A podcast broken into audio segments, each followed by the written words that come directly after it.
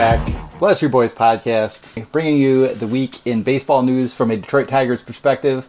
BlessYouBoys.com is your home for all things Detroit Tigers baseball on the SB Nation platform. Let us get the show on the road.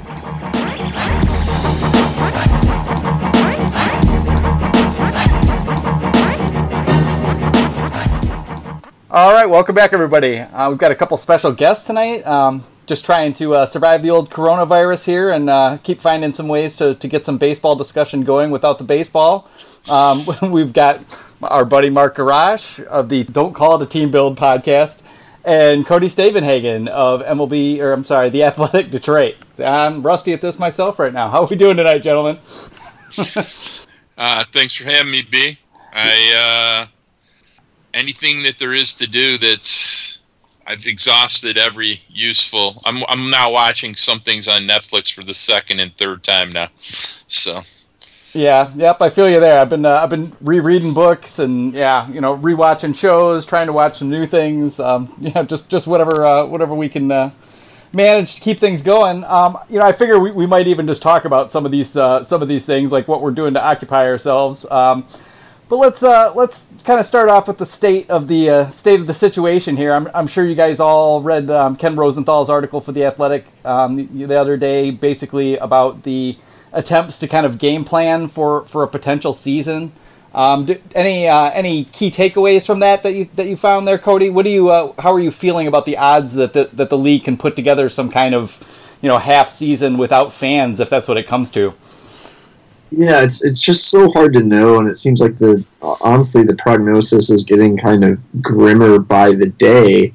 But you wonder is that just our mindset right now? I think we really we we just can't predict. You know, we're not going to have baseball in May. I don't know that we're going to have baseball in June. Uh, but if this curve flattens, if you look at some of the projections, I mean, I feel like there's a shot we could have a season probably with no fans in July. But that's just my guess, right? I don't know, and I'm not a medical professional. And really, until we have the data and the numbers, uh, I, I don't think we can make that determination. And I think that's probably why baseball is considering so many different options, so many different avenues. They want to kind of be ready for, for anything, but it does seem like Rob Manfred and, and the rest of Major League Baseball are making a pretty concerted effort so try to play, if at all possible. Basically, if state, local, national officials will allow it, I think they'd like to have a season, and it might end up being some of the best marketing uh, MLB's gotten in a long time, if it can be done. The big question is just if. And uh, if you read Ken Rosenthal's piece, there's a story in the Washington Post yesterday. The more you read, it really sounds to me like the idea of having fans in a stadium just probably isn't going to be feasible. But but I sure hope I'm wrong. Well, I mean, it just all comes down to, like you said, like we, we just don't really know. And the initial decisions that MLB all had to make were, of course, under extreme duress with, you know, very, very low amount of information. And so it probably makes sense to, you know, try to game plan for a lot of different scenarios. But there's just so many, there's so many factors from the fact that this is, you know, this is an international situation, of course. And so, you know, what, what Canada decides to do, you know, you know, can have some, some impact on the league. Um, you know, they're talking obviously about just trying to do this at a couple of a couple of stadiums. Um, you know, presumably maybe out in Arizona and using the the spring training complex out there for something like that. Uh, it just seems really really difficult because while we might get the curve flattening in New York and some of the hot spots might da- die down, we just don't know if it if it might continue to bubble up in the south or the southwest where we haven't quite seen it get so bad yet. Yeah, it's just um, really one of those situations where all you can do is plan for a lot of different contingencies and, and hope for the best. I suppose you're right. Well, I think they have a few logistical issues that they have to hurdle, but once they did, um, there may be a, a way to see. There, there are some possibilities to being able to do this. There's there's ten. There's there's basically ten ballparks they could play in within you know the greater Phoenix area. Yeah. Um, but first, first and foremost, you know, it's very it's conceivable six weeks from now that they could have testing that would allow them to identify uh, players that have had it, players that haven't had it. Um, if there's any way to take things that build up immunity. You know, you know, obviously they're going to play in empty parks, but if there's ten parks, um, you know, it tells you that you could easily play, you know, 15 games a day because you could, you know, play play some in the afternoon, some in the evening, and I can promise you that the television networks, especially in the summertime, are going to go insane, loving the idea that they could broadcast games. Yeah. So uh, I don't have any idea the fin- the financial remuneration they'll have to modify, obviously, an existing contract, but there's probably a good way to do that. And and if they have testing and they can make sure that you know people that you know the the players, the trainers, management, stadium workers, people that have to drive them to and from games, all the logistical individuals that are involved in getting you know 60 players to a game because the rosters Yeah. are going to be you know it's going to be 60 to 70 people between you know coaches and associated players you, you have to be able to figure out how to protect them from becoming infected so i would imagine it would be a nightmare trying to figure out how to house you know 1400 people that would be there playing major league baseball for essentially uh, two months but well, and you've al- and you've also kind of you, you're going to need to kind of isolate all those those people, the the umps, you know, yeah, the coaches, the Yeah. players, their families, possibly. I- um, but but but I think that we're we're discounting how much further along certain testing and uh, treatment methodologies will be 60 days from now, and because just think of how much yeah, how many innovations they've started to discuss in just the last 14 days. You know, in the next 30, I'm sure there's going to be quite a few. I mean, I talked to, uh, I have a relative that runs uh, Ascension Hospitals in the state of Michigan, all 18 hospitals, and, and he, he was explaining, you know, they, they basically now have a test that, you know, for especially the workers that, you know, obviously I, it's been in the news quite a bit recently that you know there's there's going to be the testing protocol is going to be much quicker and much more accurate and it's only going to improve. So it's not an impossibility. Logistically it will not be simple but i don't think it will be in hospital impossible. The other thing that's really interesting about uh, phoenix is because it's such a, a tourism oriented city there's probably more housing available than you might think. So it's you know you can rent a house in Phoenix probably pretty easy. Uh, well, the question, yeah, and at a, know. at a certain point, that's you know that's just going to be a, a, a monetary thing, like uh, you know, and the league has plenty of money. I'm sure. You know that that will probably not be one of the yeah one of the tougher things to solve. I mean, it just all comes down to testing, really, doesn't it? This is all about uncertainty. Um, the lack of, of any clarity has been the hardest thing to deal with all the way along through this thing. And hopefully you know we're, we're obviously you know we've been behind and everything but hopefully in the in a month or two yeah there'll, there'll be enough testing and readily available testing that they can at least kind of keep on you know keep tabs on the players and everyone else involved. So yeah i mean maybe there's some hope there. I would i would agree.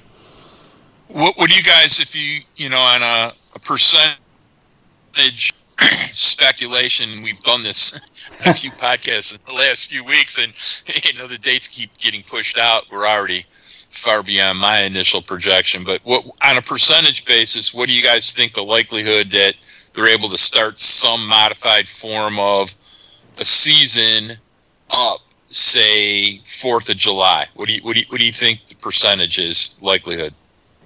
Yeah, I think two weeks ago I would have said ninety percent, and I think now I would say I don't know 30, 40. Yeah, I've been kind of saying July first or fourth, you know, all along, and uh, yeah, I'm starting to think it's it's less less likely, but not, but but as you say, not impossible. Um, it's just the problem is that once you know when you can go, it you know you're still going to need a you know at least a month, I would imagine, to sort of put the whole thing together once you have a timetable.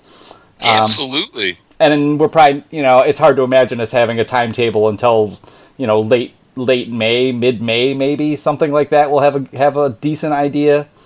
Um, so I don't know, and maybe you can extend things into the, you know, maybe you can extend things further into the fall and make something work. I'm not sure.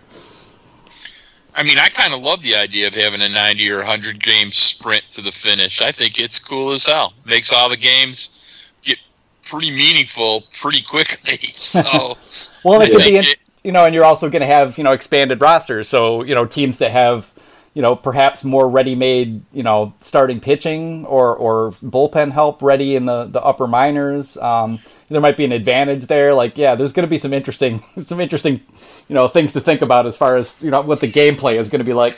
When else has baseball ever had a captive audience, and, and they should be trying to figure out a way how to make it as much fun as humanly possible. That that's my theory. So because I, am not so sure they're going to be people sitting in football stadiums either. So yeah, it, it's it's it's there's a lot of what ifs going on here, but I, I, I think baseball has a huge opportunity if the testing allows for them to you know c- create a playing environment. Mm-hmm. I, I think you're right. I think you make a good point, Mark, about how much fun this could be if it gets off the ground. Like imagine a, a July 4th opening day.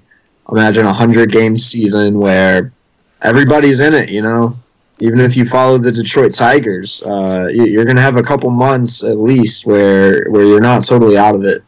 Um, right. It's going, so I think it'd be a lot of fun. Yeah, I mean, and the Tigers, you know, the Tigers, Tigers have a knack for coming out, you know, red hot for the first, uh, you know, two three weeks of the season. so yeah, you could be into this. You know, we could be into it into September. But imagine if you were able to be like, you know, cert- look, baseball. It happens every year the same way. There's going to be teams after 40 games that are 17 and 23 that you th- like the Yankees that you thought were going to be great, right? And then who says a team like the Tigers can't be 20 and 20 after 40 games? And now if you're 20 and 20 after 40 games and they have some weird expanded playoff format, how do you not start saying to yourself, well, uh, what can we do to make this more fun? Maybe, maybe you know, let's take a shot. And you at least hope they would do that. They don't have to go out and mortgage anything of their future, but it would probably, you know, make you want to give some consideration to fast tracking some of your kid arms and try to figure out how to piggyback them or something. Heck yeah, you would. Yeah. Why wouldn't you? Yeah, I think I think the Tigers would do it. I think Al Avila would gladly do it if, if they felt they were in some level of contention.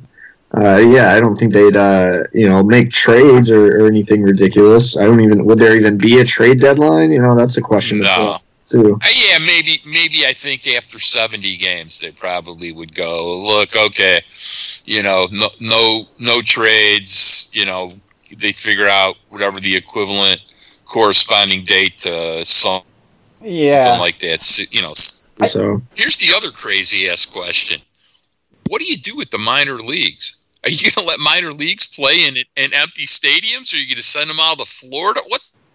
Yeah, the heck are you going to do there? Well, that's a question I really want to want to get into. Yeah, get into it with with Cody as far as like you know some of the things you saw in the spring. But real quick, has did any does anyone remember the game that the Orioles played a couple years ago where you know, there was some unrest in Baltimore and they played to an empty stadium. Did anybody watch yeah. that game? Yeah. It yeah. Was, it was really odd. Yeah, it was weird. like I could see it, you know, I could see it working, but but I keep having these visuals of like an empty stadium and you know Joe Buck trying to uh, you know trying to talk over the silence, you know, as opposed to the excitement that he's usually toning down. Um, the whole thing just it, will be strange, but you know we're um, we're all so hungry for baseball. I just I don't care about that at this point. That'd be uh, that'd be totally fine. But yeah, um, Cody, do you have any idea um, what, what's going on with the minor leaguers right now? I assume guys are training at home, but um, what what do you feel about the impact of, of them losing a couple months of development time here? Yeah, I mean that's we spend so much time talking about the major leagues, and that's complicated. And then you go to the minor leagues, and it's just like, it, you know, wow, it's incredible. Not only are these guys losing what's probably important developmental time. You know, the guys who don't have big bonuses obviously are losing money. You have guys stocking shelves and stuff right now. Um, looking for work, even though the league has finally taken some measures to to keep some paychecks coming their way. It's not an easy time. Yeah. Um, and, and yeah, so I, as far as I know, most the vast majority of these guys, um, Tiger system, are back home, and and that's probably tough on a rebuilding team like the Tigers. As much as I think it could actually improve the chances of a guy like Casey Mize uh, debuting if there's a season this year. I mean, you want these guys getting innings in AAA right now, and that's not going to happen. Instead, they're know, I don't know, throwing a, a, bullpen in their like garage or something like that. I mean, it's uh, uh, it's it's it's it's really weird, and I think the league is devoting so many so much of its efforts to sort things out at, at the MLB level. You know, it's it's easy for these minor league guys to kind of get forgotten about. And then yeah, you raise the question. Okay, say you have a major league season. Can you have a, a minor league season? Uh, I don't I don't know the answer to that one. It'd, it'd be tough, even tougher to pull off. Uh, there's not as much money. It'd be harder to keep those guys isolated, harder to keep them safe. Um, that's it's another huge concern. I wouldn't think it would be a fun time to be a uh, player in the low level minors, especially a guy who doesn't have a, a big signing bonus. It's it's uh, it's tricky. Yeah, I mean, yeah. even before the you know the, the current situation, you know the the lower level guys are already kind of under assault. I mean, you know, we've been talking since the end of last season about the you know the the plans to contract the minor leagues and you know the fact that any pay raises that come to to the minor leaguers are are most likely you know going to be the result of them cutting um, a, a, lot of the lower level guys out. So yeah, it's uh, it's a real tricky and time. This might accelerate that movement. You know, if if there's no minor league season or a shortened one, I think that will give them a little more credence or make it a little more easier for Major League Baseball to say, hey, let's cut 40 minor league affiliates in a, a year or two from now. Yeah, I mean, there's a lot of cover available right now to, to do a lot of the things that they were going to do already that that weren't very popular um, to a lot of people. And yeah, I mean, that, that's kind of the way it goes, unfortunately, in a situation like this. Not that we have that much experience with something quite like this, but yeah, you know, it, it just feels like they're gonna they're gonna take that opportunity to um, to cut those guys out um, right now. And yeah, you know, for a rebuilding team, it's hard to you know. I don't want to say that it's harder on a rebuilding team than it is on you know a team that thought they were going to win the World Series um, and now have to kind of deal with all this uncertainty, like the Yankees or Astros, etc. But it, but it does present some some weird challenges and seems to to turn the timetable back on a lot of guys because you know it's not just developmental time obviously for hitters but for the starting pitchers especially it's that progression in in workload and innings that is just gonna I, you know it's just gonna be impossible. That's a, that's already shot this year. So yeah there's um, a lot of unique challenges involved there for sure.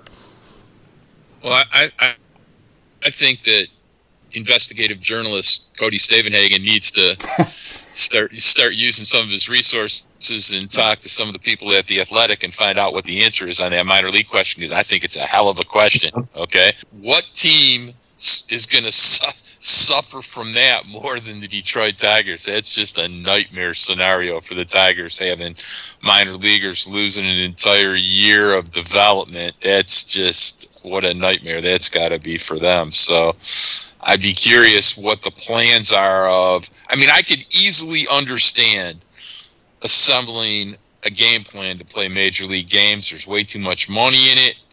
For sure, the players are into it. They want their damn money. They're getting paid, you know, ridiculous amounts of money. Uh, you know, I mean, Miguel Cabrera. I think if I'm not, my math is good, he makes uh, hundred and makes almost two hundred thousand dollars a game. So uh, I, I would if I was Miguel, I'd I'd want to make sure we played some baseball. But you know, these minor league guys, that's just a whole different set of logistics and where would you play it and how do you play it? You don't have TV money fueling it. It's it's a weird. Yeah, I mean, it's a really my, weird question. Yeah, minor league baseball is funded entirely, you know, like like an amusement park. You know, basically at the at the minor league level for the the affiliate, and without the stadium and the concessions and ticket sales and all that, there's there really is no minor league baseball. So. Yeah, yeah, I don't know. That's gonna be uh, that's gonna be a touchy subject. I wonder if there, I wonder if there's some way they could do something where you wouldn't have to burn an option, but you could, but you could use, you know, your top prospects somehow. like to get your best guys at least some game experience um, sometime this year. I'm not, I'm not sure how that would work. Um, and obviously the MLBPA, you know, would be in charge of that, and of course they'd be negotiating about the rights of guys who aren't, you know, aren't their clients yet. So that never seems to work out well for anyone. That's the thing. Like we're just now, you know, getting to the surface. There's so many ripples of all this. Are there teams um, like the Tigers or teams in even smaller markets that would not call up a prospect because theoretically you then have to pay that guy more and you don't have any gate revenue, you don't have any concession revenue. I mean, yeah, every team, even though they're yeah. very wealthy, they're going to be hurting financially, and then those that tend to pinch pennies that could influence some roster decisions as well. Yeah, yeah, this is all going to kind of you know. you know, only further the sort of astrosification of, of Major League Baseball, the the corporatization of, of Major League Baseball, where they're trying to be, you know, incredibly efficient with their spending at, at levels that most fans don't even think about. Um, in terms of their development staff, their scouting, all that stuff. So, yeah, yeah, the fallout here is going to be um, going to be you know drastic and, and far-reaching, and it's probably not something we can we can really unpack to much degree yet. Well, I, I think all this is paradigm changing for the game. I mean, the game is by far been the slowest moving sport in America at getting in, you know, to move moving forward, tweaking the rules, tweaking the way how they do things. I mean, obviously, with the advent of all this technology in the last five years, it's totally changed 100% how you evaluate players. I mean, there's there's no discussion about that. But the fact that you can now do all these things, and you know, you're getting ready. this now you lose a year of development for the Robo Strike Zone, which I have probably in the minority, but you know I'm hugely in favor of it. I like the consistency yeah, I'm in favor of it. I, yeah. I like the yeah, I, I, I, like the consistency of every park. It's a you know it's a strike, same same pitch, same times every day of the season. There's no arguing. It's not the guy you know had a bad night the night before and he missed two pitches right in the middle of the sequence that changes. It, there's all that stuff's got to stop. And yes, I understand that technology needs to be retrofitted and and I'm not saying it's a it, it's a go until Harry Pavlidis tells me it's a go. That's been yeah. my theory for a few years. And when people like Harry say we're good to go, and we've come up with a a compromise where everybody can live with what's a strike and what's a ball, then it's probably a time. You know, I'll be I'll be looking forward to that day. But the point is, the game has a huge opportunity here to move itself forward with technology, with some expanded rosters, within the way they play it uh, how they promote it. it they, they're going to find out a few things, and you know, hopefully they take advantage of it. You know, historically they've been very, very slow to change. Look at other sports. I mean, you know, hockey's taken out the red line. They've changed overtime. The, and the NBA isn't even remotely close to what it was 25 years ago in the way they play the game. Football, they've changed hash marks. They've changed overtime. They've changed rosters. The it, it the style of play is totally different. Baseball, baseball's like you know, it's like Cooperstown, man. It's it's it's it's only these last few years that things changed, and you know they weirdly have a huge opportunity to change things, and people are going to not like a lot of it, but you know, with this strange season, maybe we see it as a precursor to them getting a little more progressive, a little more innovative, and start trying to figure out. I've never understood why you have a 25 now 26 man roster where you have two or three starting pitchers that are you got the pitcher pitching tomorrow and the pitcher that pitched yesterday. What the heck are they active for? it's the craziest thing I ever heard of. I mean, look at hockey. Hockey hockey has rosters. You have a certain football, same thing. Basketball, the same thing. You have X amount of guys on your roster. This is who's active for this day. Okay, it's baseball, it's true, but but you know, baseball is, is you know, pitching is so different. Like nobody else you know, injures themselves to the point that they can't play for two days, you know, every time that they go out there the way a starting pitcher does. You know, that that's the job of a starting pitcher, basically. Um, I mean, I, I, take your point, though, for sure. it's just that for a long time, you know, baseball has the selling point for baseball has been the, the traditionalism, and they've waited long enough now that I think you're right that there's no choice but to move forward in those things. But it's going to be um, it's going to be a lot you know more of a whiplash you know than, than the other sports had as they change things you know incrementally over time. You know, baseball's has lived on tradition and and sold tradition for um, you know in that sort of heartland apple pie et cetera et cetera for so long that you know to, to really change that and we you know obviously fans have had to put up with you know the development of metrics and there's a lot of you know a lot of older school fans who, who haven't been fans of all the the changes in the game already well i think you're right and they're just going to have to get ready for it because it's only going to go further in that direction and yeah if they're smart they would take this opportunity to make those changes because you know like i said it's it's cover for a lot of things um, you know there you can you can find a reason to, to make a lot of different changes that don't even necessarily have anything to do with the um, the COVID nineteen problem at all. So, yeah, we're well, going to see. That's my point. They, yeah. they should they should take advantage of the effect. Hey, B, I hope I'm not stepping on here, but I wanted to ask Cody why the three, you know the three of us are, you know, are uh, always have been in favor, and I want to kind of get some insight on this because we talk about it all the time privately. But Code, when you were down there and you you saw the things that Graham and, and Hubs brought to the table. At least you got to see it more than any of us did because you were there. You know, and I know you interviewed both of them, right? Yeah, I did. And, and and so, could you? Was it too early to start seeing if they were? You know, I, I would imagine the pitching side. You know, they had no problem getting buy-in from you know most most of the pitchers down there. I would imagine they were loving the idea. I have no idea how much on the hitting side, but give me your impressions of you know, if they were having impact, if people were buying into it, were veterans buying into it, and and, and how you think that was going to play for them and was it going to help the team? I mean, nobody's, you know, there's very few teams that have been slower to adopt this entire thing than the Tigers, and I'm just curious if you thought it would would have some impact. yeah, I definitely think it will have impact, but I, I also think um, Kenny Graham and Dan Hubbs, they're, they're kind of in their infancy with their new player development roles. I think uh, the few weeks I were down there, they were still getting to know guys, figure out. It's really kind of a daunting job if you think about that. I don't know if Kenny Graham that suddenly you are in charge of player development for every hitter in a system, and there's you know maybe some degree of a blueprint for how to do that, but it's also it's it's kind of like a big sandbox. Um, they want to formalize some things but they're not going to go to a standard, you know, the one player called a blast motion swing and try to teach every guy in the organization the same swing. It's a very, you know, oversight oriented job, and I think uh, Kenny Graham for sure, and probably Dan Hubbs too, were probably treating spring training as get to know the players, their strengths, their weaknesses, what they're like as people. Uh, maybe even more importantly, get to know the other coaches because that's really who they oversee. Their job is to coach these other coaches in the Tigers system, um, teach them how to understand um, how to help a player improve through analytics, through technology, step in more directly if they need to.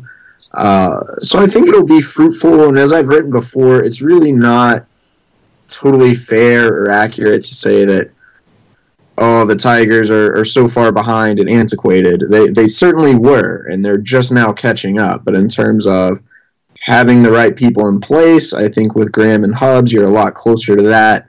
Uh, I don't think there are very many teams out there that have um, any greater access to technology. They might be closer to the, that next breakthrough, but the Tigers have pretty much everything now. Um, they're just behind on implementing it. So now the implementation begins. Um, pitchers definitely more easy to buy into. It helps having so many young guys rising through the system. Guys like Casey Mize, who probably already knows more about pitch design than almost anyone in the organization. Same with Matthew Boyd.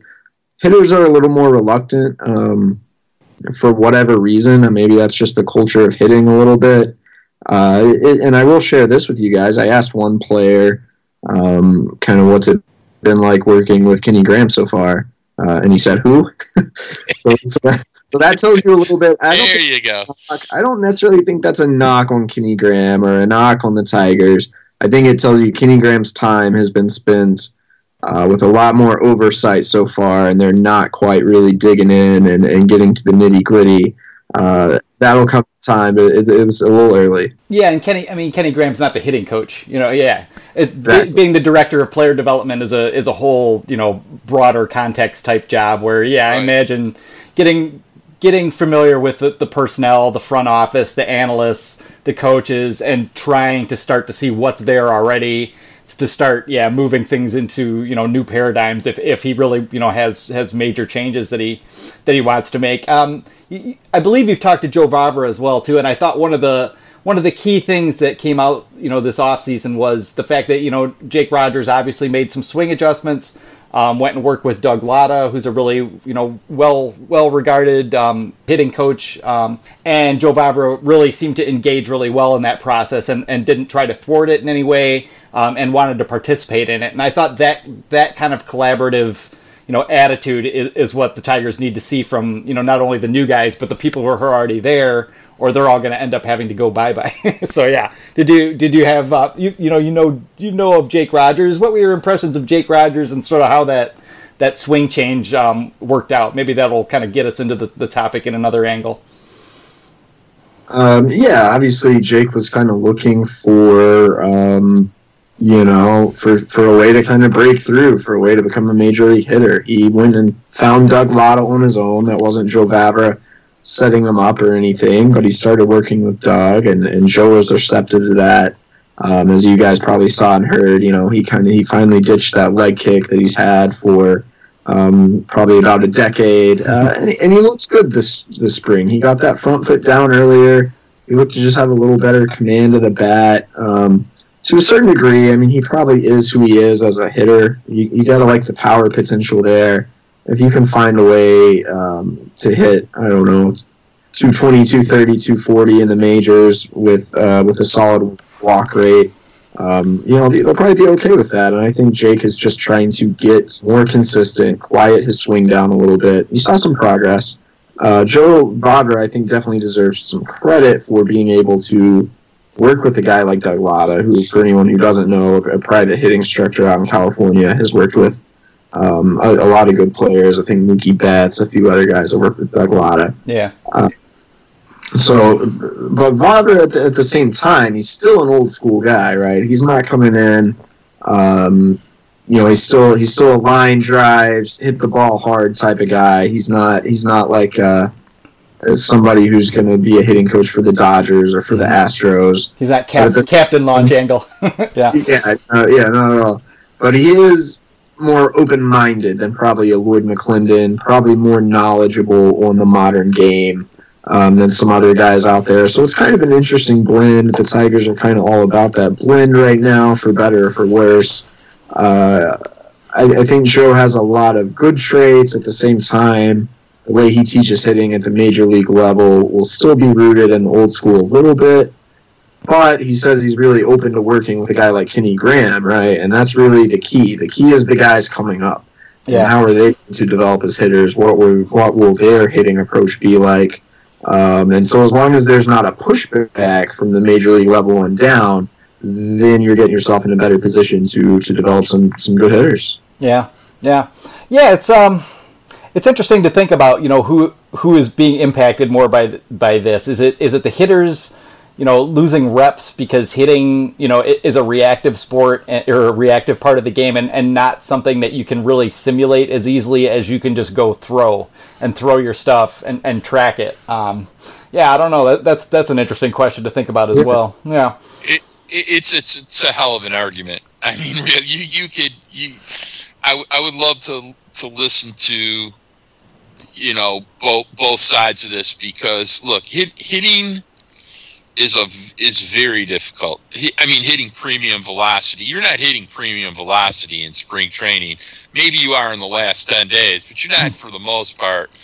You're not you're not facing highly intense premium velocity. Yeah. Unless you're out there against uh, Tarik. Yeah, unless right. you're facing Tarik Skubal or something. Yeah. Right. I, I mean, but, for one at bat, or you know what I'm saying though. But yeah. I mean, even again, Moreno was dropping 100. Mm-hmm. I mean, but my, my my point is the other the other side of this is is look pitchers they were only just getting to the point in time where they were going to start going through an order the second time. Yeah. So it it's I mean arm health is as we quickly found out the spring training arm health's a big deal, dude. I mean it's uh there's a lot of money sitting uh in somebody's office getting TJ so far this year. So yep. Uh, we didn't even get into the shoulder impingement problems yet, which I'm sure we're coming soon. So Mhm. uh, it, it's you know this is going to be a huge, huge. Ba- baseball has you know for pitch for pitchers, this is going to be. I, I'd be piggybacking pitchers for such a long time. I'd be, I'd be piggybacking pitchers for the first 40 games of any season they were even remotely going to attempt to play, and then maybe yeah later I'd start stretching guys out a little bit more. But I mean, they could do weird stuff. They could say, hey, maybe what we'll do. You know, I, I tell you what, we all grew up playing it this way. there's, there's nothing wrong with playing seven inning baseball games, man. I'm telling you, it's it's a it's a whole different idea Yeah. too. I mean, I gave that some thought, and imagine how much that would change the game. You know, people complain that relievers have started to dominate the game of baseball way too much. Want to change the game of baseball? Make the game seven innings, not nine innings. I wonder what would happen then. It'd be it's it's a very out of the box thought, and people will yell and scream. But I got news for you. It's it's you change the game because now all of a sudden you're probably using one reliever, maybe two. Right. Guys pitching complete games again. Not as much wear and tear on their arms. Totally different game. It's much more of a sprint. Take those two innings out of the game. So Yeah, although it's although it's kind of working out that way anyway, even at even at nine innings, you know. I mean, if you if you cut that down, then you just get all relievers as opposed to you know a team with two kind of more traditional starters and then a whole bunch of you know kind of mid range guys who can go through the order one time and then the relievers. Um, I don't know. I mean, we we might get to that point regardless of, of what the inning you know length per Right. game is. Yeah. I don't want to go down that rabbit hole, but it's it's a weird. There, there's some weird ideas that you could. I mean, if they play double headers and made them seven innings, it's a weird experiment, isn't it? I Yeah. mean, so Yeah. they do it in the minor leagues all the time. They do it in Double A for heaven's sake. It's not like Sure. you know, it, it's it's not unheard of. So it'll be it'll be interesting to see. Last thing, Code, I you know I know you had to leave before you got to see it. You know, and I I DM'd you a few times about it, and I talked to Brandon about this a little bit, but I wanted to drop this in because you were there to see it. M- Mize really seemed to polish that cutter up quite a bit. That's a heck of a cutter he was throwing this spring out. I mean, that was that, that was a game changer of a pitch for him. And now he's got finger pressure and he gets, you know, arm side run with a two seamer the other way. That that that and he and he, he I don't think he threw a four seam fastball that was just, you know, belt higher. He if he was throwing four seam, it was up at the letters or above. It was it was some nasty stuff, man. That was a total game changer. That stuff I saw from him. Yeah, that's that's the beauty of Casey Mize, man. In my time around these pitching prospects, I really haven't seen not that I've seen them all a ton. I really haven't seen Mize totally dominate an outing like I have Manning and Skubal.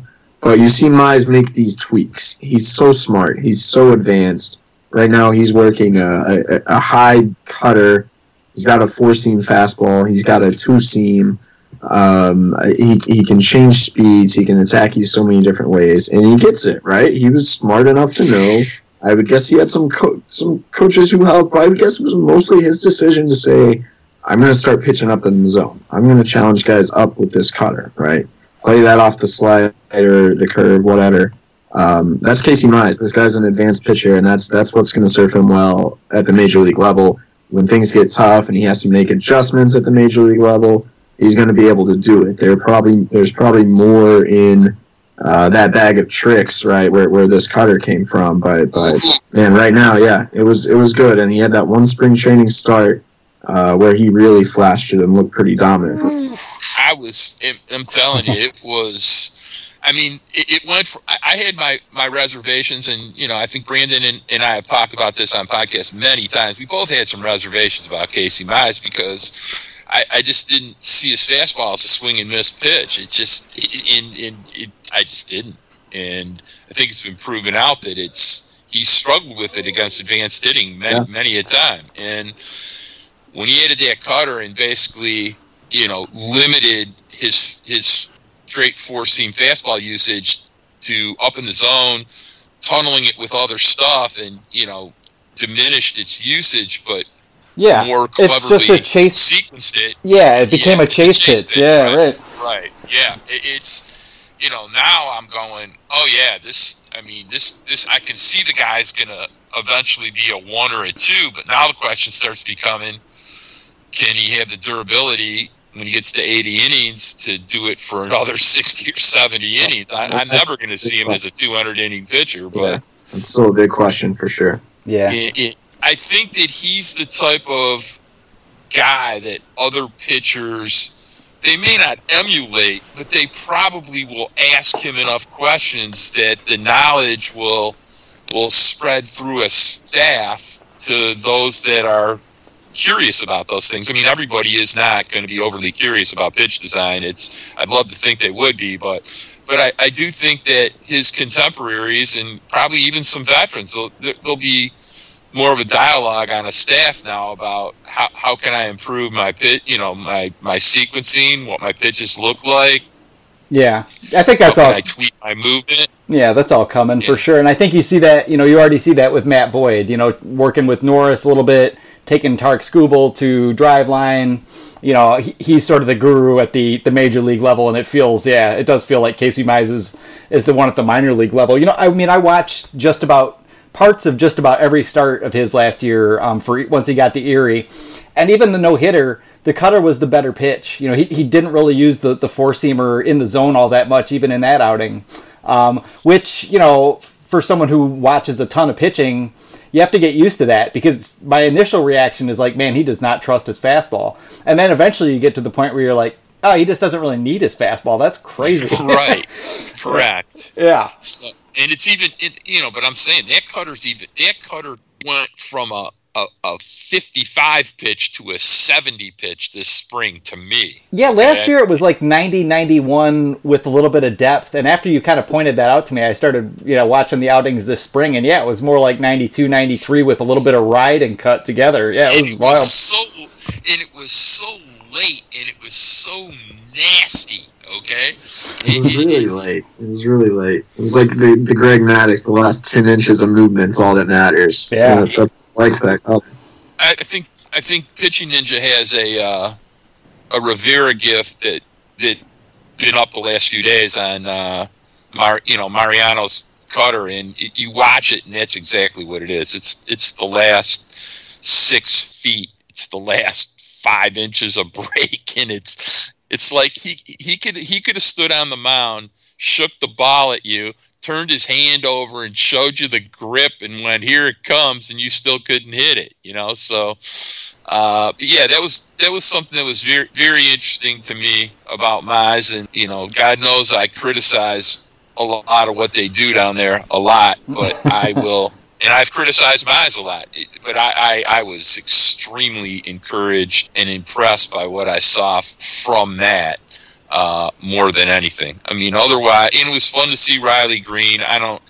I mean, it's great. It's it was a PR dream for the Tigers, but I don't get too excited about hitting in the first two and a half weeks of spring training. The guys are No, but I don't think either one of but I don't think either of us is really worried about you know Riley Greene's development. You know, as as No, as a right. general you know subject in general, like he's going to be a major league player.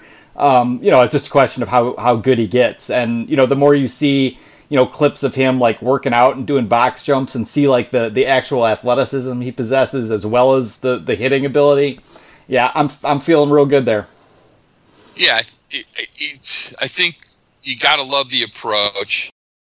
He has that arrogance that really great players have that be- belies age. Age is almost becomes irrelevant, and and to take that many walks, to work counts, to you know, it was he. He, he put it this way: the, the boy wasn't afraid. Can, you know, and that, that's that's a big part of the battle, man. He wasn't wasn't afraid in the least. So oh, I was gonna say, I, th- I think you're right. For as much as I love analytics, for as much as it's way too easy to get caught up in prospects, and, and we've seen that in the Tigers organization, you know, for years now. Uh, I've been around enough of these guys now where sometimes you can just tell, right? And I don't know, man. I feel like you can just tell with Riley Greene. He's got a certain magical quality to him. Um, I, I, you know, I don't want to predict what his major league career will be like because who really knows? But I have a feeling he's going to be successful, maybe as much as any of these kids. He's he's just got that quality about him. Yeah, yeah, yeah. I agree. Yeah, uh, he has that knack for just showing out when it counts too. You know, there's just that that little extra um, that someone like a I mean, you can you can see it all across sports, but it's just those people who really really savor the big moment, savor being in the spotlight a little bit more than most. Um, never are hiding, never are hiding from the ball. So, yeah, I think uh, I think we got a good one there. Uh, I don't want to you know just you know drag Cody throughout the entire minor league roster, but but I do have uh, I do have a couple more. You know, we'd like to talk about the majors a little bit more too. But um, did you happen to get a, a chance to see Matt Manning's uh, developing slider at all? Because that's that's probably the the one pitch in um, in the entire system that I'm most curious about right now. yeah, it's uh, very much developing. Yeah, it's uh, it's a work in progress. I think I only saw it uh, once. That first bullpen, he was working on it, and it was everywhere. It was in the dirt. He was he was not happy. He kind of you know cursed under his breath after a, a couple errant sliders, and that was when Rick Anderson was like, "Stop worrying about that for today." And then I believe I saw him go back to it one other time, and uh, he was spotting it, but it didn't really look like it was moving a whole lot. So very early on in that developmental stage, I would guess he might need another. You know, this break maybe is the best for. Maybe it's Matt Manning. Maybe Matt Manning's going to come back from this break and he's going to figure out the slider. I mean, who knows? yeah, I was going to he needs a, another full off season or something, but he's getting a, an off an extra off season right now. So a work in progress. I really think Matt Manning needs a third pitch like that. The fastball is there, the curveball's there, the changeup, uh, you know, not a bad pitch, but I think a, a, legitimate slider is what he's going to need to really thrive at the major league level. Um, so, so we'll see how it comes along. Yeah, I did like when I saw him touch hundred. Yeah, that was nice yeah, too. I, my gun might have been a little hot, but I hadn't seen him do that before. Juice, the gun was a little juiced all spring, personally, but uh, I don't know.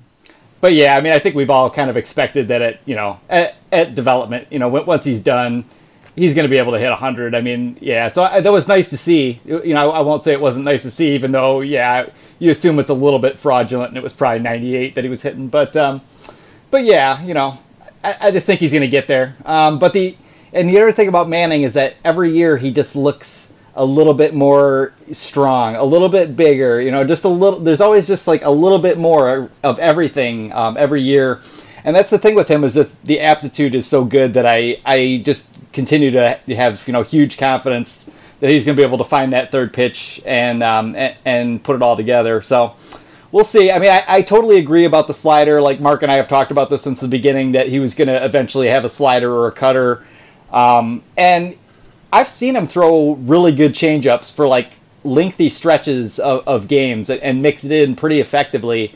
Um, and it just kind of died out on him last last summer. He didn't really have the good curveball all the time last summer.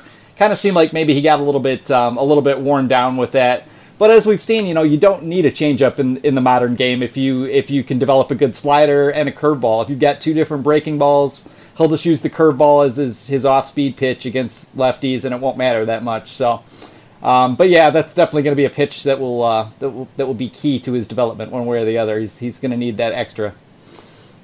I think he will benefit from his time in AAA. More sophisticated hitters. I, you know, Manning is obviously you know.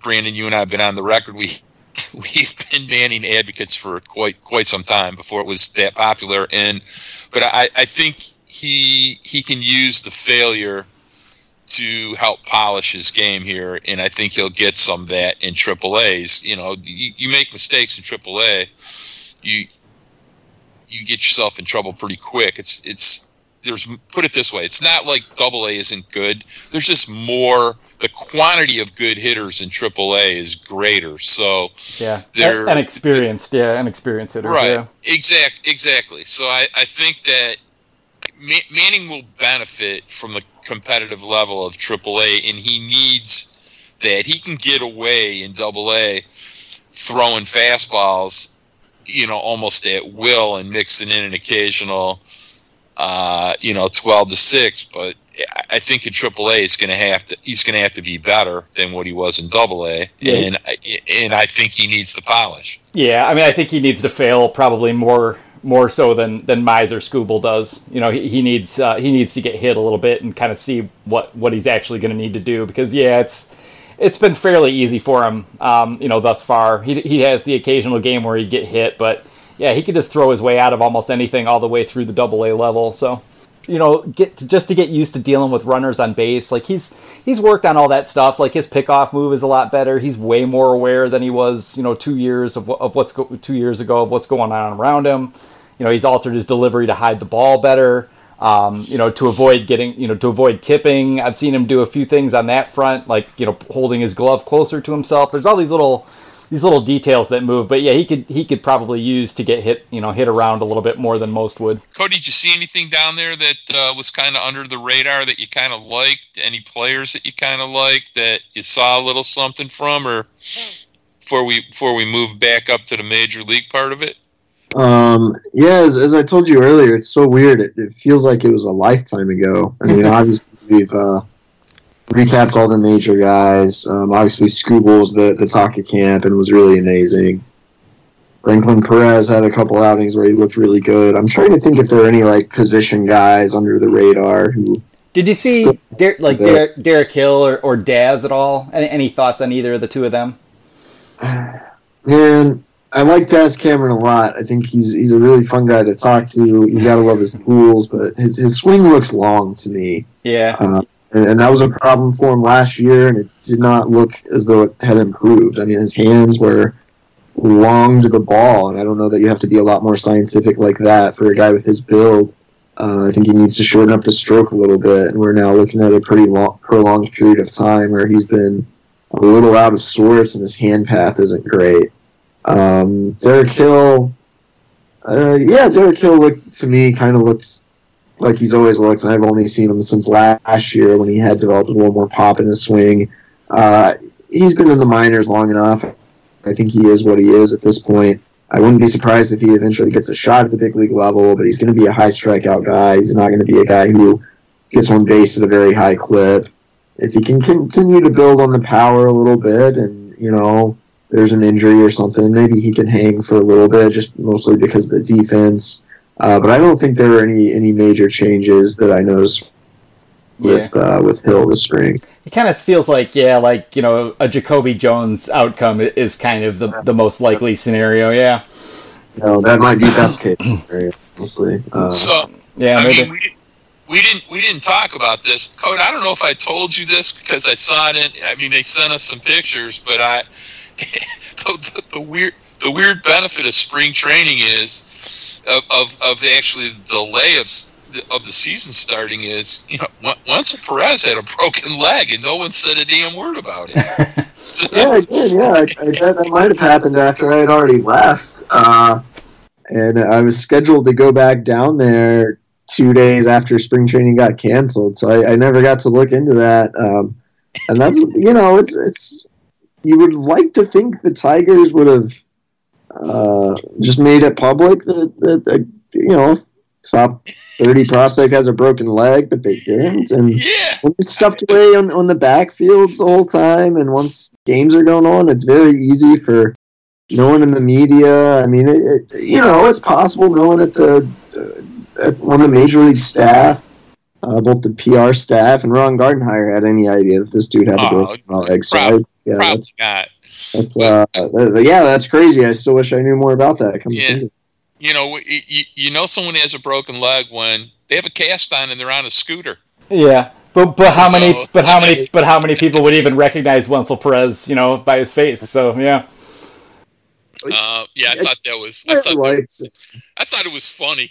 I mean, it was. You know, they, no one said a damn word. So, I mean, I guess because you know minor leaguers weren't reporting till like close to the fifteenth, so essentially, it kind of was flying under the radar. But there were more than enough guys down there. Obviously, they were playing games on the backfield against each other. You know, so it wasn't like it was some huge secret. So the other thing, hey, so Cody, did you get any feel from talking to people of what they were, you know, what their thinking was about the, you know, what do you guys think about the draft now that it's going to be, it's going to be five rounds? Is that official now or not?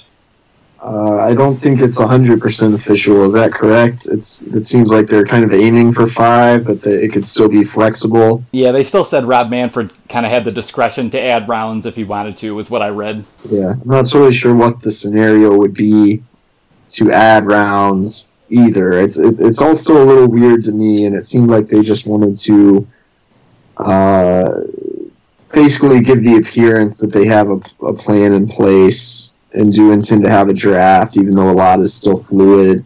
Um, yeah, a lot's already changed again since since I was talking to people about it a couple weeks ago. It's kind of a different world now. I think you know the good news is it does seem as though they they intend to have a draft, but um, it's going to be weird. Yeah, there's going to be a lot of decisions from a lot of those sort of second, third round type guys. Like, do I do I go back? Do I just you know take what I can get right now? let alone all the younger guys who are, you know. I think you're going to see a lot of guys go back. I mean, um, some of these guys say if you think you're a third round pick, well, you're probably good enough that you think you'll be a first round pick if you go back. And you got, you know, for as enticing as the money is, you got an entire season of college baseball taken away from you. And, and these guys, most of them cherish that experience if they are college players. Uh, you know, it's not like all of them, but I think you'll see a definitely a higher percentage than normal go back to school.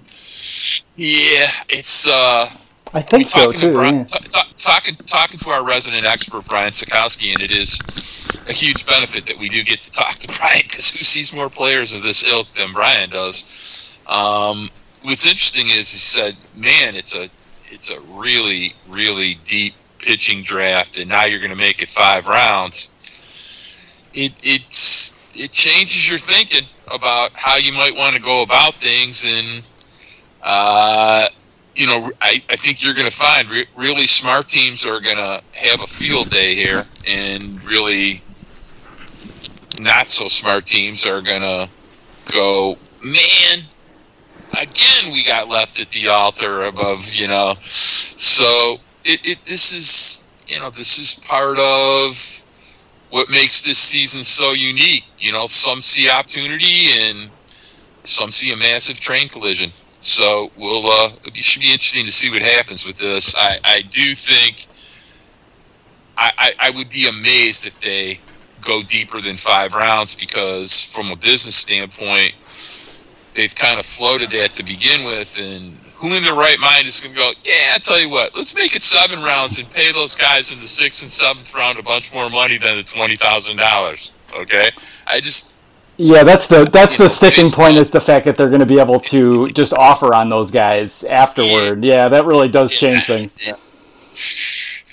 baseball is like every sport, but you know, especially baseball, so damn greedy that uh, I find it difficult to believe that they'll do greater than five rounds, and I, I think it'll make for a pretty interesting college season next year. But uh, yeah, yeah, there's going to be a lot, lot of seniors out there. A lot of, lot of guys uh, might might get their scholarship, you know, bumped or cut. I don't know. Mm, I think I think I read something last night. There's already 58 kids 58 baseball players in the transfer yeah, portal. Yeah. Okay. So it, it's it, you know that all is a whole. It's a podcast in itself, yeah, right there. Sure. I mean, but it, it's you know the Tigers. Look, I mean, it's. I I think I don't know if I had this conversation with I had this conversation. I had it with UB. You know, I was like, I had it with somebody in the last two days, and I you and I were both pretty big Kelenic guys, and it was like, oh, yeah. so if you had a do over and you said, okay, I mean, I love, you know, look, Mize is, you know, super sexy now. That cutter really is, you know, taking it to another level, but you still have these huge durability questions. So you say to yourself, well, if you would have passed on Mize and taken Kelenic, now you got Greene and Kelenic, you got Skubal, Skubal, Skubal Manning, okay? And so now, this year, it totally opens up the, the the choice for you because I mean Lacy looked pretty amazing for Texas A&M, right? So you yeah. could have taken late you could have taken Lacy this year, maybe paid him under slot in a year like this, and paid your second and third rounders a lot more money, on high end, or you could have said, "Wow, this is a deep pitching draft, so I won't even worry about it, and I'll add Torkelson or I'll add Martin, or and, and you know, it's it's it's it's a, it's a goofy ass question because it didn't happen that way, but it does make you ask yourself, kind of, you know, there was a different way to go about it. It's still it's, it's still be very interested to see who they're going to take. I, I would say that it, you know, for sure now means that it's probably it'll be a shocker if they don't take either Torkelson or Martin at this point, right? So yeah, I mean, there's no, there's no pop up guys. I mean, yeah. I like Veen, but you're not taking. Look, these guys they need to start producing. You're not taking another high school kid. I can promise you that at this point. So I was I was under the impression it was Spencer Torkelson's pick to lose in spring training, and the cancellation of the college season might have might have pretty much sealed that. Yeah, I think uh, you know one of the things that helped me with Torkelson too was was watching him play enough just to see that he probably is athletic enough to play third base, and maybe you could even fake it in you know in a corner outfield spot part time, something like that. That that helps me out a little bit. Um, but yeah, with without more I mean, more information and you know, and seeing these guys, you know, play into April and May, it's really hard to think that they're going to do much else, yeah, other than take Martin or, or Torkelson. And I, I would I would probably bet Torkelson, even though Martin, in a certain sense, seems like the the kind of like Tigers type player, like more of a high average line drive type hitter who they could maybe play at shortstop, maybe play, you know, maybe play at center field. Although I still don't know about that either. So yeah, I don't know. I'm gonna I'm gonna bet Torkelson, um, and, and I'll leave my feelings out of it. I, I just think that's what they what they're probably most likely to do. It just sucks, you know, to have the first round pick though, and then to to not have the opportunity to take the guys that you would want, you know, in the sixth, seventh, eighth, ninth, you know. But you'd hate to lose, you know, those opportunities, unfortunately. But it's just uh, just the way it's going, and I'm sure uh, every team in the league has a has a story they can tell about how this is worse for them than everybody. So, you know, that's the way it, that's the way those things work out. Cody, how, when you when you left spring training, I'll just put it this way: How did you feel about the, the, the 2020 Tigers? Like, did you have any kind of you know like vibe for yourself as to as to whether or not you thought this team was going to be markedly better than last year? I think we'd all assume that they're going to win more games just because it's hard not to. Um, but but did you feel you know kind of a vibe that you liked the team better? What what were your kind of impressions when you left? Spring training was so odd because I told people when I left, it was like, oh yeah, there's there's a major league team. I, I, I left Lakeland with a quite a bit better feeling about the state of the Tigers organization. Okay. At the major league level, though, almost forgot, and, and that was kind of a testament to how good Tarik Skubal and Riley Greene and Casey Mize and those guys were. They kind of dominated the show, and especially when we weren't quite to you know formulating the major league roster, making cuts, and all that. Uh, a lot of that stuff was still in the background. A lot of those guys were still kind of rounding into um, game shape. So I didn't really have a strong vibe one way or another. I think, like everyone thinks, yeah, they'll win more games. Uh, there was nothing that made me gave me, you know, great confidence about the Tigers at the major league level this season, or anything that I would expect to be um, way different. I think um, maybe Daniel Norris would be the biggest thing. Norris and Turnbull. I mean, I, I think the rotation minus Zimmermann could be wasn't bad at times last year and could be pretty good this year if guys like Norris and Turnbull take another step forward. Um, yeah, you know, overall, it's just the minor leagues dominated the talk every day, and it was hard for that not to be the case. Yeah, and that uh, yeah, that's just probably where we're gonna gonna be at for a while. Apart from other, you know, other than those guys making their debuts, but yeah, I thought the same. Like the rotation could be better, and then you might look at, you know, later on in the summer, you might get, you know, Skubal or or Mize up if there's an injury or something like that, and and have something to watch there, and, and overall put up pretty good numbers, but yeah, it just feels like um, it, it's, it's, I don't know. It, it, just feels like sort of a never-ending rebuild. Like it, it's felt to yeah. it's felt to a lot of us like they've been rebuilding, you know, basically since 2014. so, yeah, it just uh, still a long way to go in the process. Um, hey, hey, listen, when they start spring training up again, I, I'm gonna I'm gonna send you a note that I want you to s- quietly slip to Al Avila, and on it it says, "Hey, in 2020 baseball, the bullpen is super prioritized, and it really makes sense to have a a good bullpen if you have any possibility of winning. So."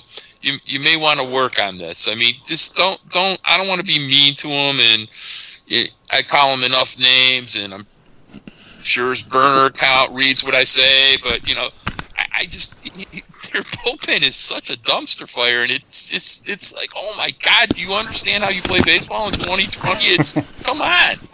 Yeah, I think it's yeah, it's just uh, hasn't really been a priority, and I think that tells you obviously that they don't view themselves as anywhere close to contention. Why waste resources on the bullpen?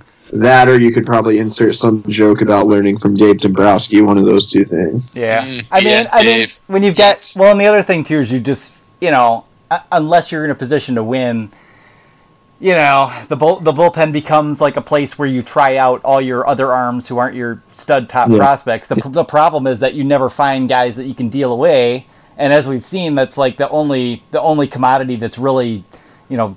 Outsized in value right now at, at a trade deadline or, or in that kind of scenario is is the relievers and uh, yeah, it's unfortunate. I mean, I'm sure I'm sure we could have seen a scenario where Joe Joe Jimenez or Buck Farmer had a pretty good first half and and got dealt away, but pretty hard to see either one of them, you know, drawing any kind of a major haul either at this point. So At what point in time, and you know, look, I have a, I like a lot of things about Joe Jimenez, but and I've been pretty vocal about this, especially this spring. But at what point in time does somebody take Joe aside and go, Joe, look, here's the deal. Until you learn how to do two things, one, throw a slider for a strike for strike one, nobody is is waiting for your slider on strike one. It's like when you're 13 years old, and if you can spin, it, it- the easiest thing once kids start learning how to spin a baseball when I coached was, look, you don't have to throw it a lot. The easiest time to throw it is the first pitch of a sequence. Yeah. Throw it right over to the damn plate if you can. They're taking it. It's strike one. What you get is strike one, and what you also get is they at least think that you have it. Okay. sure. And Joe, Joe Jimenez's slider is just, it's terrible. No one honors it. it, it you, as a hitter, It's a major league hitter, you don't have to honor it because it's never. I watched very specifically this spring as he'd come in for these one inning outings. I'm not sure he threw a strike with his slider. For Yeah. The five outings that I saw him this spring, he did not throw one single strike with his slider. Not one. Well, this And is I'm going, I know this is the whole topic because like I you know everything about his fastball screams that he should have a knuckle curveball. And and when you when he throws his good the like the, the best version of his slider, it looks like a knuckle curveball. But then the rest of the time it's just crap and it's just in the dirt like over and over and over again and nobody even you know everybody just spits on it and it's not even a not even Right. a factor. Yeah, I know. and so what I would say to him, look, That's a good fastball though. I, I, I, it's a really good fastball. Okay, here's what we're going to do. Every other hitter, we're going to spin the first pitch right in the middle of the plate for a strike. Okay? Because I promise you, nobody's looking for it then. And it all of a sudden it's strike one and they got to honor it. And it. It's just amazing to me that a Major League Baseball team, with all the data they have and all the savvy they have and all the know how they have, they have this guy that his fastball 95% of the time is really good. 5% of the time it ends up being a souvenir for a fan when he goes home. At least it did last year. Okay. It, but it, it, major league hitters know that he doesn't have a breaking pitch that they even need to pay attention to. And it's awful hard existing on just a fastball. Even I was watching the 2006 2000 was it 2016 Cubs Cleveland when Cubs won the World Series 216 Mhm. Yeah. uh yeah I watched the last two innings of that yesterday morning. It was still quite great. And uh, even knowing what was coming. And I'm watching Chapman throw that and I mean and it's like he was throwing 101 they were hitting it because they, they knew they didn't have to honor anything else. And until he started spinning a few I mean, you know, it's obviously he had pitched, you know, every day for the last Yeah. 30 days. It felt like in that series. But my, my point is, is that this this is part of player development, and there's some really weird things that go on down there that I just shrug my shoulders and go, well, I wonder. Take a guy like Jimenez if he went to Tampa. All right, Tampa is. I talk, I had a, lo- a long a long talk with Jason Jason Hanselman about Tampa Bay last week on my pod, and we were just laughing about how they optimize relievers, and they, it is it is an amazing thing what they are able to figure out.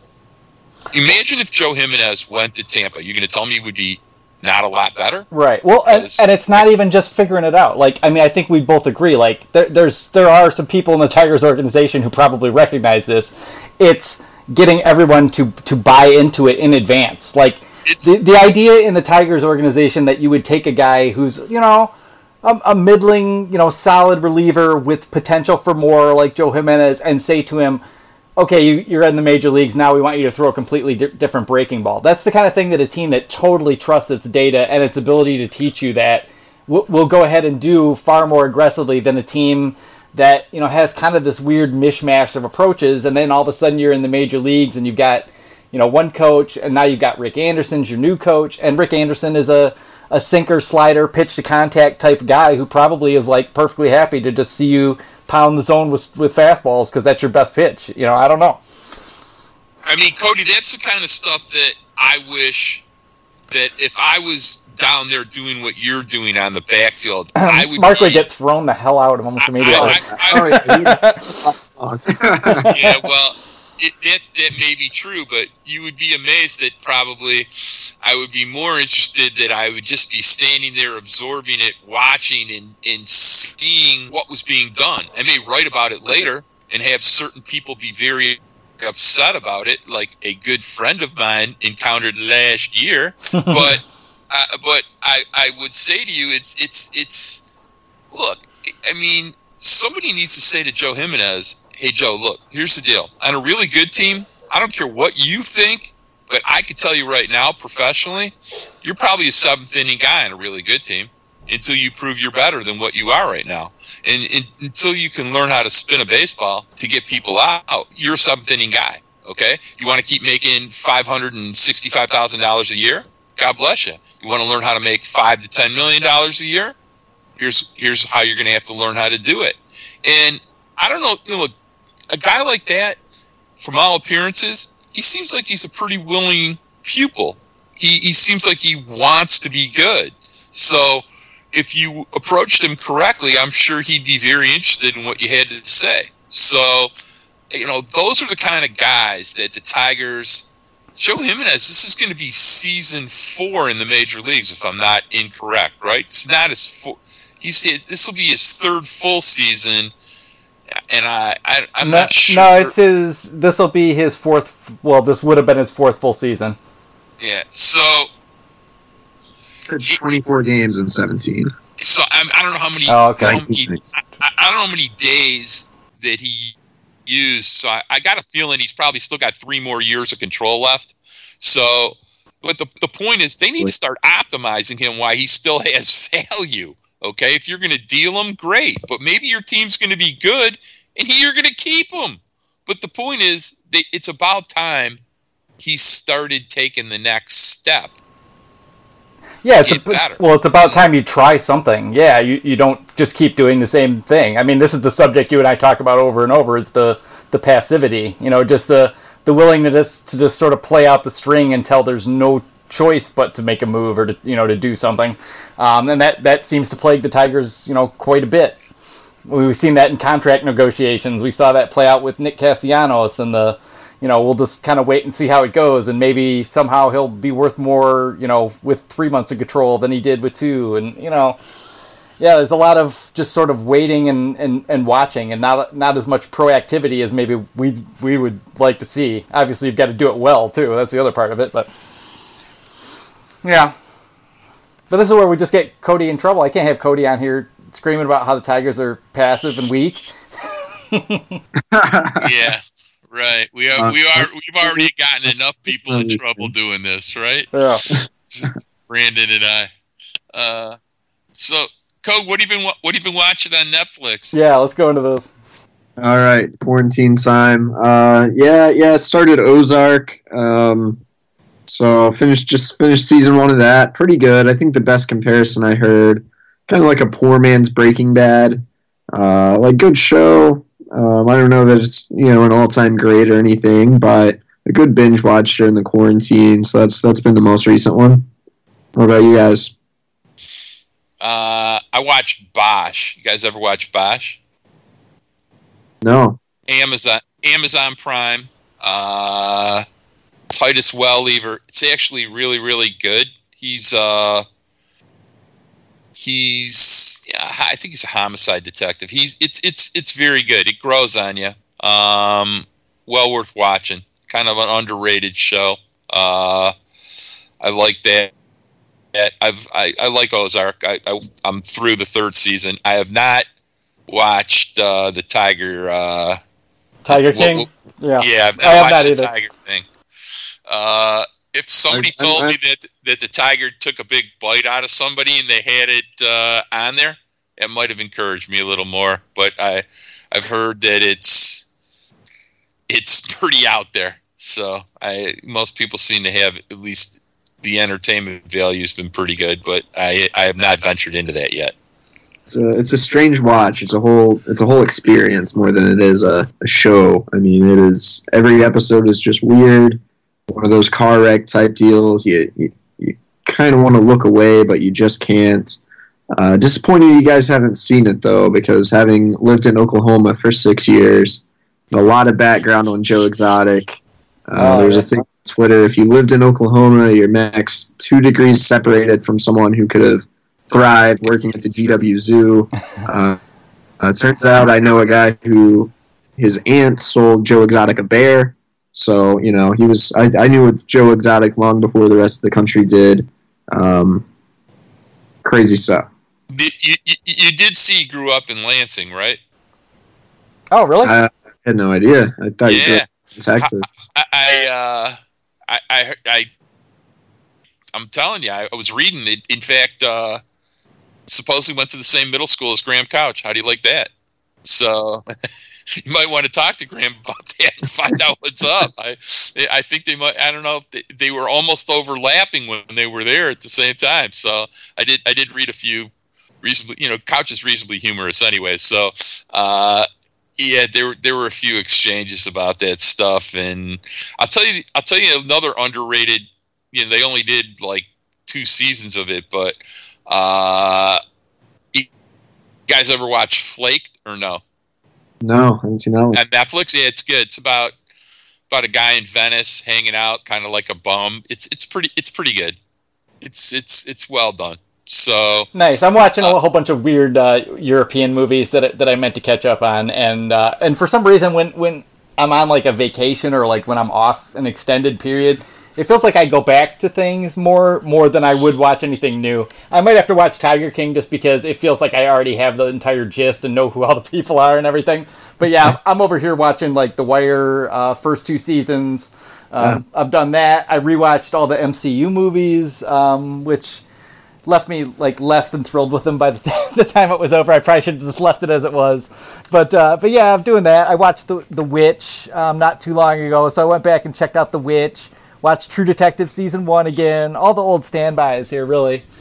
Doing that. I'm still. I reread Dune. So yeah, that's that's how it's going over here. I'm just uh, I'm basking in uh, my comfort food, I guess. I, I, do a good bit of that too. I can honestly, I can be a kind of a TV snob, right? So if something's bad, you know, I don't want to watch it. So I've rewatched um, a little bit of The Wire, rewatched uh, season one and two of Mad Men, which is probably my all-time favorite show. So I should back the hits too. That's what I should do. I, I, saw the first two seasons of Mad Men and then I, I just petered out on it. I should go back and, and check out the you full rest of that. Go, it's good, B. Go watch that. You'll like that. I might have to watch Tiger King just because someone described it as if um, how did they put it? They said it was like if Werner Herzog, you know, made some kind of like reality TV show about crazy, you know, crazy people who own a, you know, a illegal zoo. and I was like, oh, all right, well maybe I would watch that. Yeah. They're like, so I felt, not, felt the same way as they watch Grizzly Man, you know, or something like that. So it's not the Matt Damon if uh, if we had a zoo, then that's what you're telling me, right? No, I think that's a different ball of wax. Thank you. So, and lastly, so you know, Brandon and I talk about music all the time. Brandon plays guitar. I pretend I play guitar. Um, but uh, so what kind of you know you being from Oklahoma? I think you and I exchanged a, a few things. You know, so tell, tell me what you've been listening to, Code. Um, yeah, yeah, I'd probably need to broaden the music horizons too, but just going through old stuff. Um, Jason Isbell, who's released a few new songs, had a, a really good Rolling Stone interview uh, a couple days ago. Um, and then back through some 70s stuff, um, even though that's, that was way before my time. That was kind of my dad's era, so uh, got a few old albums a few years ago. Got really into um, the 70s stuff. I mean, Tom Petty, um, kind of the likes of that. So yeah. yeah, that's that's kind of what I've been uh, what I've been playing. That's a good rabbit hole, Tom. Tom Petty's a good rabbit hole. Yeah, for sure. Like so the, all the '70s, like the '70s and '60s music is is just great. Like it, I'm I'm you know I'm not old enough for that to have been the stuff I grew up with, but yeah, I I'm the type who searches backwards as much as I do look for anything that's current. Uh, I, I like to let the culture sift everything for like a year or two, and then I go back and look at like uh, what was the best album in retrospect in you know 2018 or 2017 and then i'll go like look through those lists. But you know the, the stuff that's that's hot a lot of times isn't the stuff that you know even like a year or two later anyone's still thinking or you know listening to. So yeah i tend to i tend to mine the past on all those things a little bit as well. Listen code the 70s was a a rich diverse decade of music. I think about like you know decades that came after and there i mean put it this way the 80s was just the worst for music. In this meanwhile the 70s you could start early in the 70s like when i was in the 10th 11th and 12th grade which was before you know you were even thought of cody and you know b i think you were probably running around uh, doing god knows what but you were pretty small so yep. uh, you know like 72 i was i was going through you know a few dives on some of this stuff and i you know big album for me was every picture tells a story with rod stewart and the faces which is a great album by the way which is ron wood and rod stewart at their peak. Yeah the faces are good um, that i know yeah. and you know but it, you know that's the start of the decade. Now at the end of the decade you had both you know the best elvis costello albums which were you know just phenomenal some mm-hmm. you know probably his best stuff. You also had the Clash just starting to come out. Yeah, the Talking I, Heads were out. Television. Yeah, Patti yeah. Smith. Sure. I, I, I, told I told B that I, I was I was going to tell this story, but I went to a Clash concert at the State Theater downtown. I think it was it might have been like eighty or eighty one. Held about three thousand people. Was young, thin, had hair, Mark Gorash. I was, I thought I was cool then, and uh, I ended up literally in the first two rows against the stage, and the crush was so intense because it was a very small venue, and this was peak peak time of the clash. That either we were going to die standing where we were.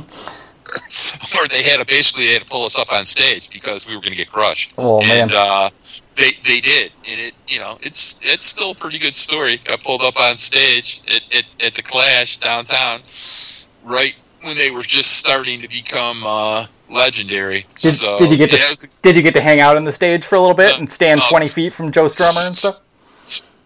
Yeah, we did, but you know I was disappointed because Joe was not you know he was not calling me up to uh, to sing, and I, I was it's a, it's a little upsetting, but it was still pretty damn cool. Yeah. It was the kind of thing after the concert you went, wow, did that just happen to us? Yeah. And uh, it did. So yeah, it was a but it's a it's a very very music rich decade. I mean, I'm not even counting multiple no, Zeppelin albums, yeah, yeah. multiple Who albums. I mean, they're just I'll just say this: so much stuff in your period. For the the thing about the '80s is that the '80s was the decade when all the good music went underground, and I think we're still kind of there. You know, like like some good things break through, but it's it's just all a little bit more underground. You know, it, it just became a lot more commercialized, and there were a lot less yeah. sort of like independent radio stations in the '80s. There's a ton of good bands in the '80s. It's just that almost none of them got played anywhere but college radio. So that's just the way it goes.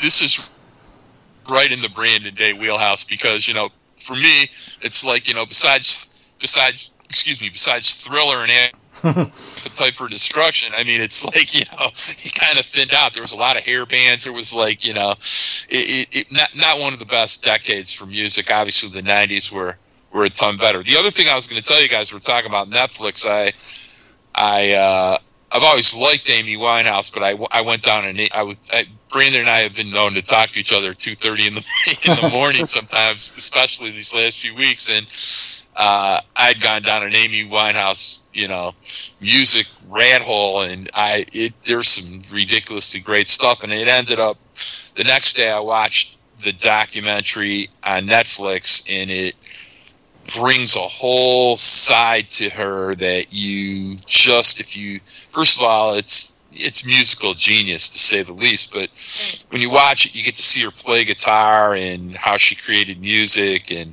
how fame just ate her alive. And it's it's kind of tragic but it's pretty interesting because she was very very unique. There's a part where she sings with tony bennett and uh, oh yeah, so obviously two of the greatest jazz singers in in the history of of song.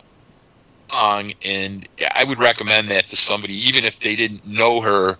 It's pretty difficult not to notice genius, and uh, it, it's well worth. It's a. It's not a short doc. It's it's almost it's two hours, but I gotta hand it very, very, very yeah, that sounds good. That's something I should check out. You know, I got to hand it to Tony Bennett because if you, I don't know, anybody who wants to is listening to this can go YouTube Lady Gaga and Tony Bennett or Amy Winehouse and Tony Bennett and see a completely different side of either one of them than, than you'd ever imagine. That that Lady Gaga Tony Bennett thing is just wild to me because it's just not what you would expect from her, and she just fucking crushes it. Oh, she is. She's a talented one. Yep. She's super talented to say the least. It's it's. I mean, as we as weird as she's, you know, some of the stuff that she started. I mean, there's not many people that can wear a meat dress. A, yeah, yeah, yeah, but you not many not many musicians can sit down at a piano and belt out what she does. Yeah. With no accompaniment, and it's, it's just pretty.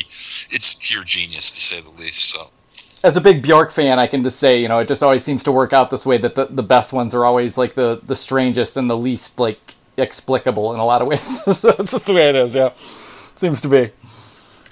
So, Mark, you, you said you've been listening to some Chris Stapleton. And... Yeah, I, I oh, did. Yeah. I, when I would go down these YouTube, you know, wormholes a few times, I, I, I had seen him and I could, you know, he sings so beautifully he plays beautifully. But then when I did a little homework, I realized that before he became mainstream popular, he had written so, so much music for other yeah. people, right? Yeah. And uh, he's it's just just you know it's it's pr- pretty almost pretty unparalleled. And I, I, I not, then I started you know I figured out what the deal was. Obviously, things with his wife, and he's just he's just so damn good. It's it's, it, and I think, I said to you, Code, that you know a lot of when I when I started to listen to country music a little bit more lately, and even my son, who's 29, we we were both he started to listen. You know, he's got a pretty diverse musical taste also, and you know what you listen to in a lot of country music now.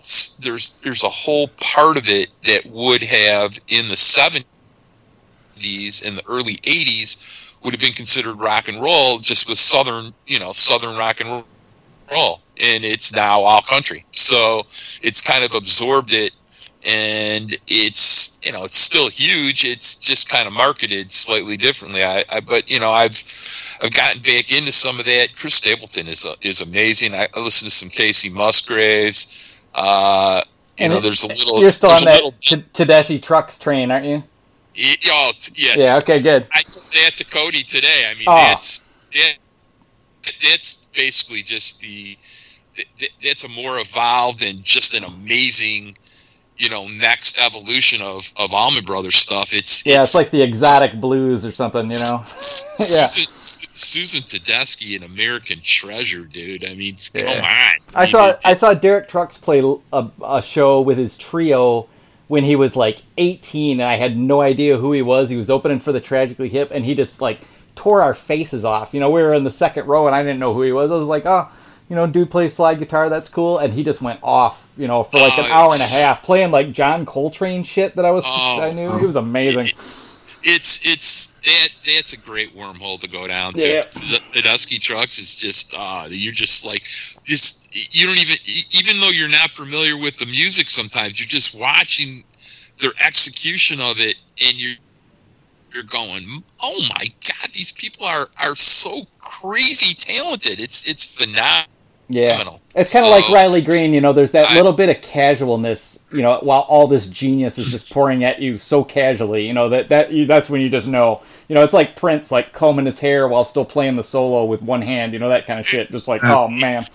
uh, it- by the way one of the few good things of the 80s prince Oh, sure. Uh, but I, I, I, I would tell you, B, I, when I was in the middle of the night and I was doing some t- Tedeschi Trucks, and I, they did a song. I forget which song it was, and it was impromptu, and it was from their damn dressing room. Okay. okay. And they sat in the dressing room and extemporaneously played, and and you know Derek Trucks is just he's just killing it. I'm going, you know, I would give like three fingers to be able to play like that, Oh yeah. And Oh, you're yeah. doing it like it's nothing. It was like watching Miguel Cabrera take batting practice and just launch booms, you know, 470 to right center, and it, he was doing it like it was nothing. It, it, it, they're just so talented. It's uh, you know, hopefully people, if you're if you're listening to this podcast, there's some people that maybe you haven't Yeah. you know, exposed yourself to musically. These, these are just some crazy great musicians. It's it's phenomenal stuff. So ta take a listen to some of this stuff. I I hope you enjoy it. Yeah. And uh, I'm telling you, the Amy, the Amy Winehouse doc, it blew me away. It was far beyond my expectation of what it was going to be like. So Right on. Yeah, and that's it. We all need, uh, you know, we all, all need to find this stuff. you know, I just hope that when when this is all through, everyone remembers that it was the artist who got you through all this, man. to say the least. yeah. and uh, it, you know, uh, I was going to tell you that the, the last thing I'll leave you with, you guys might like this with a little country music. I'm pretty sure that Dan, Dan and Shay, bef- well before they were popular, um, my son, my son Jordan's roommate ended up to be very ensconced in a band. Uh, I got to remember what was the band that, that, that got Dan and Shay was in. Uh, All Time Low. Oh, Okay. okay.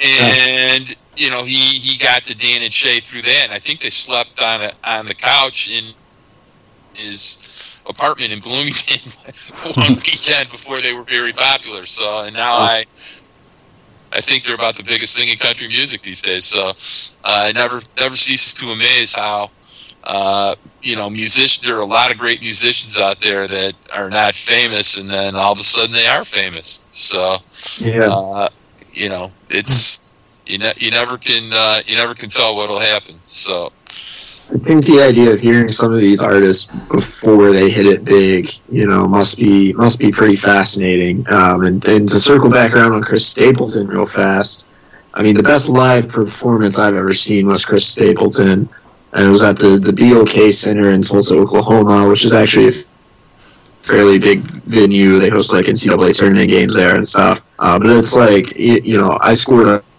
last minute cheap ticket, top of the stadium. Um, and it's Stapleton and his guitar, and his voice is just carrying to the rafters, and it's amazing. It, Uh, I mean, it's so. People, holy shit! Like you gotta, you gotta listen to this guy. Yeah, you should have seen him here three years ago before he got big. Uh, like right when he first released his his Traveller album, and no one had even played it on the radio yet. He played at uh, Cain's Ballroom in Tulsa, which is like a legendary venue. Um, think of like an Oklahoma version of the Ark in Ann Arbor, except everyone's standing up and drinking beer.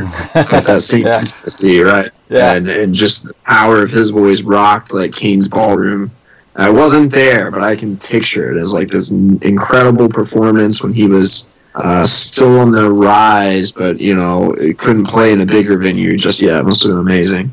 Oh yeah, I mean, and that's what it is. You know, people sometimes come come with that like, oh, you should have seen them before they got big. the, Yeah. the point the point is to see them beca- when before they got big because you get to see them up close. I mean, that's really what it comes down to. They're still hungry, you know. They're hungry, and you're in a little ballroom. Those those are the best. Cody, a fan of uh, My Morning Jacket at all?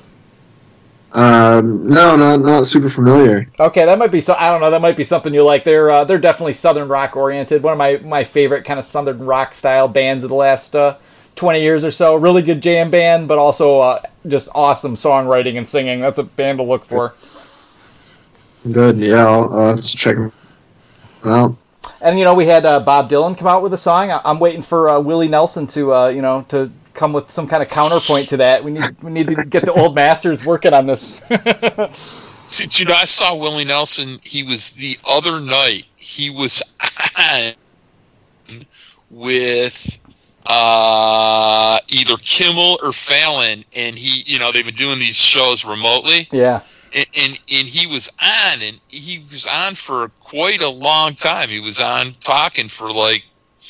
15 or 20 minutes and you know willie's got to be like 84 85 years old now I think he's more than that. I think he's well into his 90s, if I'm not mistaken. I'm not sure though. really Yeah.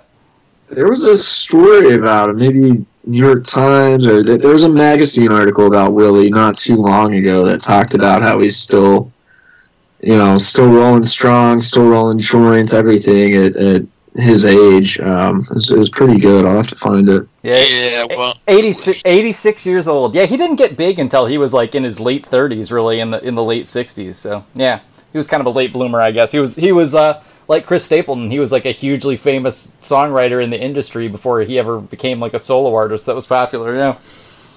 It's uh, it's a hell of a life right there, man. I can't wait till they write uh, write that book and do that movie. That's just got to be something, Oh yeah. to say the least. Yeah, if you ever get a chance to read a biography of Willie Nelson, yeah, it's a hell of a story. yep, absolutely.